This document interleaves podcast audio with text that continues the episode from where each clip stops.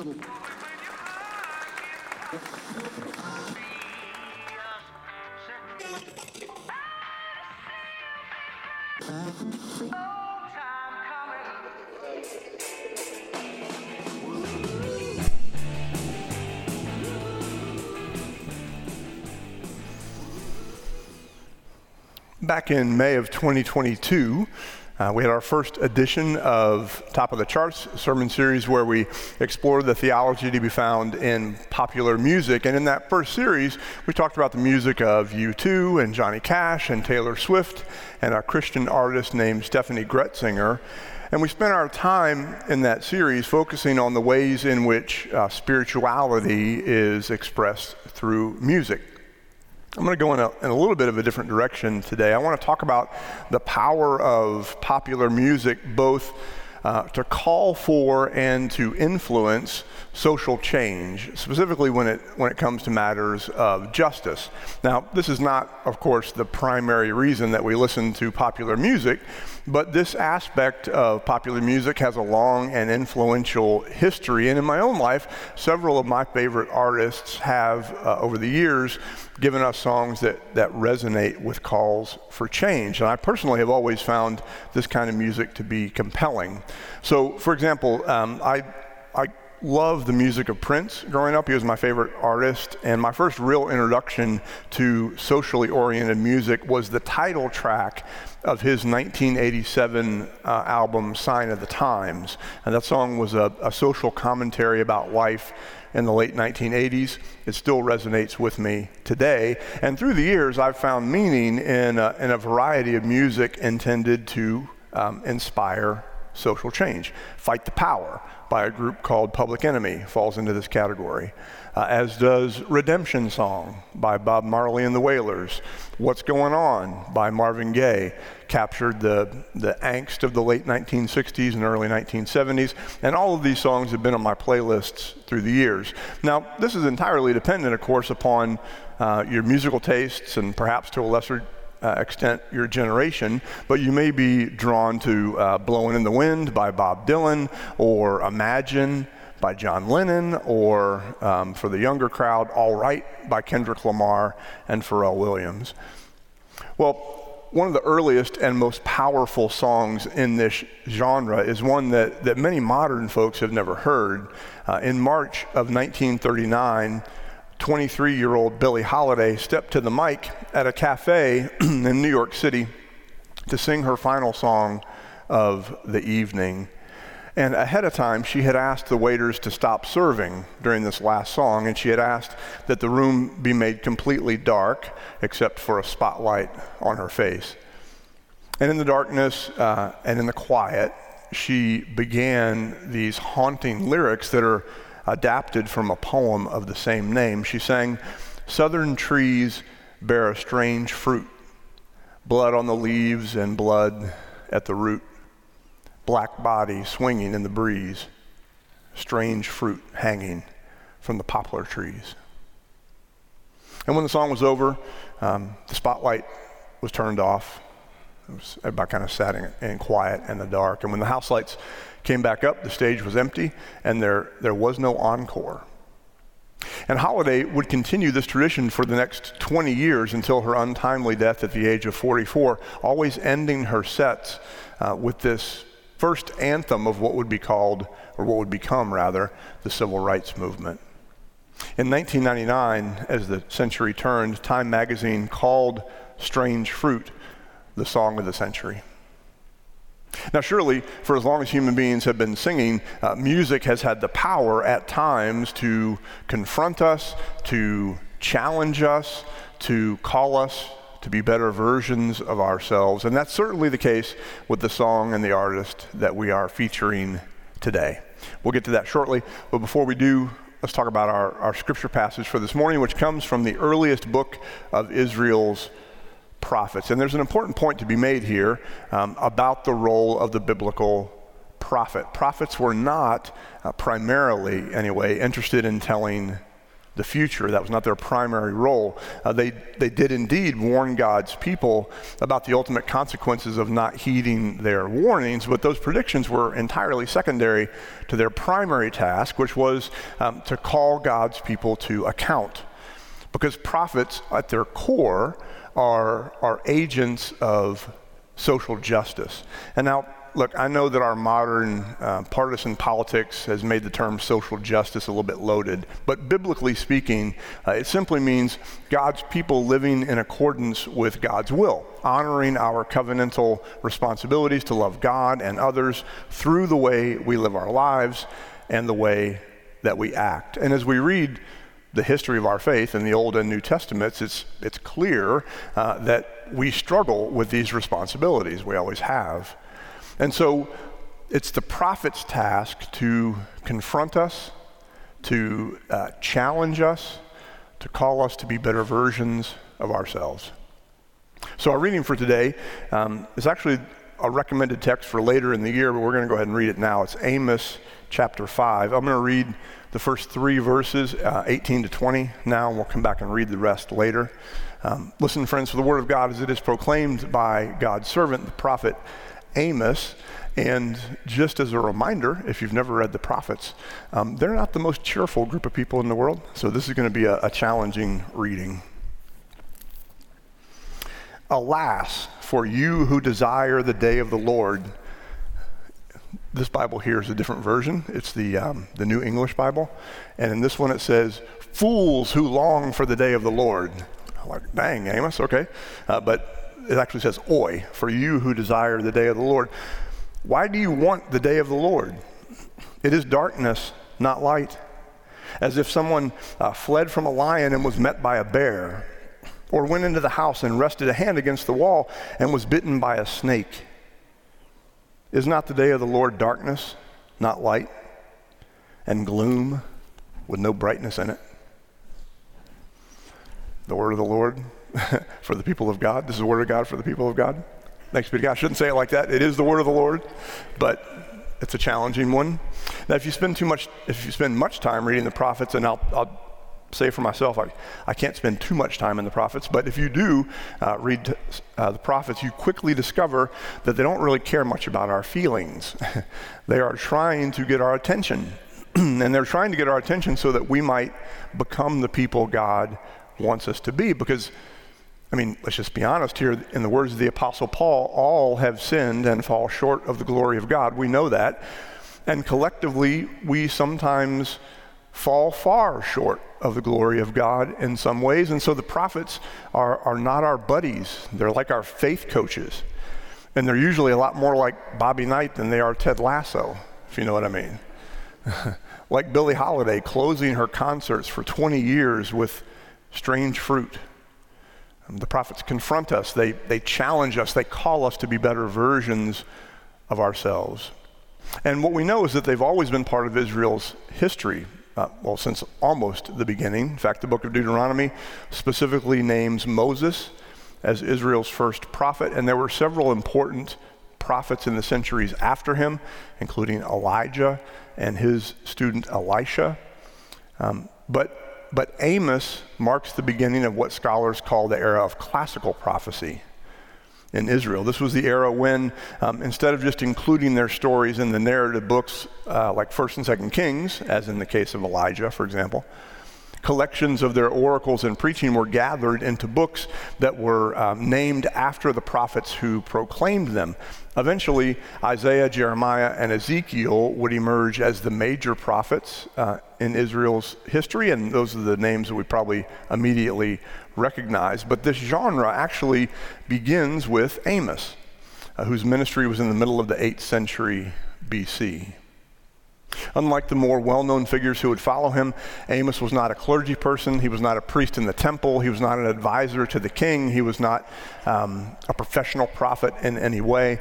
Instead, he was a simple farmer and herdsman who was called by God to, to preach a message of repentance, which means uh, simply to turn around, turn back towards God. He, he called God's people to morality. He called God's people to, to God's vision of justice, to concern for the outcast and the oppressed. In other words, um, he called God's people to obey the law of Moses. Amos's historical context would eventually become uh, a recurring story throughout history. It was a time of prosperity for the few at the expense of the many. It was a time when God's people had forgotten their responsibilities to one another. And the vision that God gives Amos is one of um, a day of judgment, a, a, day of the Lord, is the, what, is the way that Amos describes it, when God uh, would punish those who ignored God's law. Now, just fun, fun Bible trivia. Um, our passage for today is the earliest reference in the Bible to Judgment Day. This is the first time this concept shows up. And in Amos's view, if God's people did not repent and change their ways, turn back to God, the day of the Lord, as we just read, would be a day of darkness, not light, a day of gloom with no brightness in it. Sam Cooke was one of the most influential soul artists of all time. He, he was and still is considered by many to be the king of soul, uh, influencing an entire generation of artists. He was a preacher's kid, and he began his career as a gospel singer uh, with a group called the Soul Stirrers. Uh, he was so gifted that uh, this year Rolling Stone named him the, the number three person on its list of the 200 greatest singers of all time. Billie Holiday was number four, right after him. During his brief eight year career, he released 29 singles that, that charted in the Billboard Top 40, including You Send Me. Most of us know that song. And Wonderful World, a song probably made more popular by Louis Armstrong. But it was the, it was the single that was released posthumously that remains his most enduring contribution to American culture, and it was prompted by an experience that he had in October of 1963. So he was on tour, and uh, they were driving. They were going to spend the night in Shreveport, Louisiana, and he called a hotel to make a reservation for himself and for his wife. He got the reservation, but when he arrived at the front desk, and the front desk clerk saw that he was black, uh, that clerk suddenly discovered that there were no rooms available and so, loudly protesting and, and hurling insults and blaring his car horn, the group that uh, Cooke was in drove away from this hotel. They drove downtown to a, a hotel that would accept black travelers. And when he arrived, the police were waiting for him, and they arrested him for disturbing the peace. Now, at this point of his life, he's in his early 30s, um, Sam Cooke had been inspired by Bob Dylan's Blowing in the Wind, so much so that he had begun incorporating it into his concert repertoire. And he'd also been profoundly impacted by Martin Luther King Jr.'s I Have a Dream speech, which had happened just a couple of months earlier in August of 1963. And so, in the wake of this incident in a hotel in Shreveport, um, which was for him yet another indignity in a, in a society that was wrestling to become a better version of itself, Cooke wrote our song for this morning A Change is Gonna Come. He told his friends uh, that the song came to him in a dream. He wrote the lyrics and music in December of 1963. Uh, he had a collaborator set it to a symphonic arrangement. If you've never heard this song, I'd highly encourage you to download it. It's a big, big production. It was recorded in January of 1964. Cooke performed it for the first time the, the next month on The Tonight Show with Johnny Carson. And as it turned out, that would be his only live performance of what would become his most famous, his most enduring masterpiece. We'll get back to Cooke shortly, but uh, for now, let's finish our scripture reading, uh, which stays just as intense as where, where we left off. So, this is Amos chapter 5, verses 21 to 24. This is God talking through Amos. I hate, I despise your festivals and I take no delight in your solemn assemblies. Even though you offer me your burnt offerings and grain offerings, I will not accept them. And the offerings of well being of your fatted animals I will not look upon. Take away from me the noise of your songs. I will not listen to the melody of your harps. But let justice roll down like waters, and righteousness like an ever flowing stream. Amen in this uh, earliest example of what our faith history calls classical prophecy in this, this earliest book dedicated to the preaching of our biblical prophets. Amos gives us what, what will end up becoming a common theme. This shows up over and over again in the rest of the books of the prophets, and it's a, it's a recurring warning of our faith. He says essentially, uh, don't think that God is confused by our performance. God will not be mocked. If you, if you say the right prayers and sing the right songs and give the right gifts, but then walk out the doors of the sanctuary and ignore the way God wants you to live. It's a tough message. it's an important message, but it's a tough message. The prophets were not the most popular kids on the block. Many of them ended, uh, their ministries ended in, in difficult circumstances. But it's an important message in Scripture to confront us and to, to challenge us and to call us to be, to be better versions of ourselves. Now, to be sure, of course, God wants our prayers. God wants our songs. God wants our gifts. Of course, those are all important parts of who we are as people of God. But God also desires, and in the words of Micah chapter 6, verse 8, which is on this stole, God also requires that we, that we live in accordance with the teachings and the, and the commandments and the laws of God, which, as we all know, Jesus summarized to the fundamental two love God and love neighbor.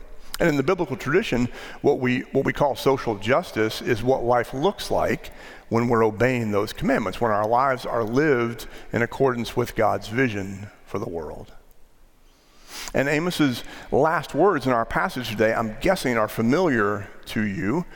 Let justice roll down like waters and righteousness like an ever flowing stream. You've probably heard that before, if not uh, from the mouth of Amos, particularly, then in popular culture, because it, a, it's a scripture that's quoted by MLK in his I Have a Dream speech, uh, which was delivered in August of 1963, two months before the incident that inspired Sam Cooke uh, to write one of the most powerful calls for social change in the 20th century. A change is going to come has left an enduring cultural legacy. It, it, immediately became an anthem of the civil rights movement, um, and it's been a recurring fixture in pop culture ever since. The first time I heard it was actually in uh, a movie in 1992, Spike Lee's Malcolm X. Uh, Denzel Washington's brilliant in that. He plays Malcolm X, and the song appears in the scene where he's driving to the Audubon Ballroom at the end of the movie where he would be assassinated. And I was totally captivated by this song the first time I heard it 30 years ago. James Taylor sang a beautiful version of it on the television show The West Wing in 2004. Most recently, uh, Leslie Odom Jr. sang it uh, in his portrayal of Cooke in the movie uh, 20, in the 2020 movie One Night in Miami, in a reenactment of that time, the one and only time that Cooke sang it live. And it's not just in movies and TV shows that it appears. In 2007, it was added to the Library of Congress for being, quote, culturally, historically, and aesthetically important. In the 2021 edition of Rolling Stone's 500 Greatest Songs of All Time, it was voted number three. And the words, a change is going to come, are on the wall of the contemplative court in the Smithsonian's National Museum of African American History and Culture. Tragically, though, Sam Cooke did not live to see the impact of his masterpiece, this powerful ex, uh, example of a genre of music that, that confronts us and challenges us and calls us to be better versions of ourselves. Because on December 11th, 1964, uh, just two weeks before the song was released as a single, he was fatally shot at the age of 33 by the manager of a Los Angeles motel. It was not a racially motivated killing, but it was a very confusing incident that was ruled a justifiable homicide. And at his funeral in Chicago, 200,000 people lined up for four city blocks to view his body. And then at a second service in Los Angeles, Ray Charles sang, The Angels Keep Watching Over Me, in tribute to one of the most influential artists of his age. Whenever I do a, a devotional, um, like read through the Bible kind of thing, which I do frequently, and I get bogged down in the prophets. I, I get tired of the prophets because it's, it's, hard, it's hard reading the prophets. But I'm grateful for their role in our salvation history. And I'm, I'm grateful for those artists who choose to be prophetic from time to time through their music. Because as people of God, we are called to be better. as people of God, we are, we are called to make the world better. And we need these reminders. As people of God, we are called to change what needs changing. May it be so. Amen.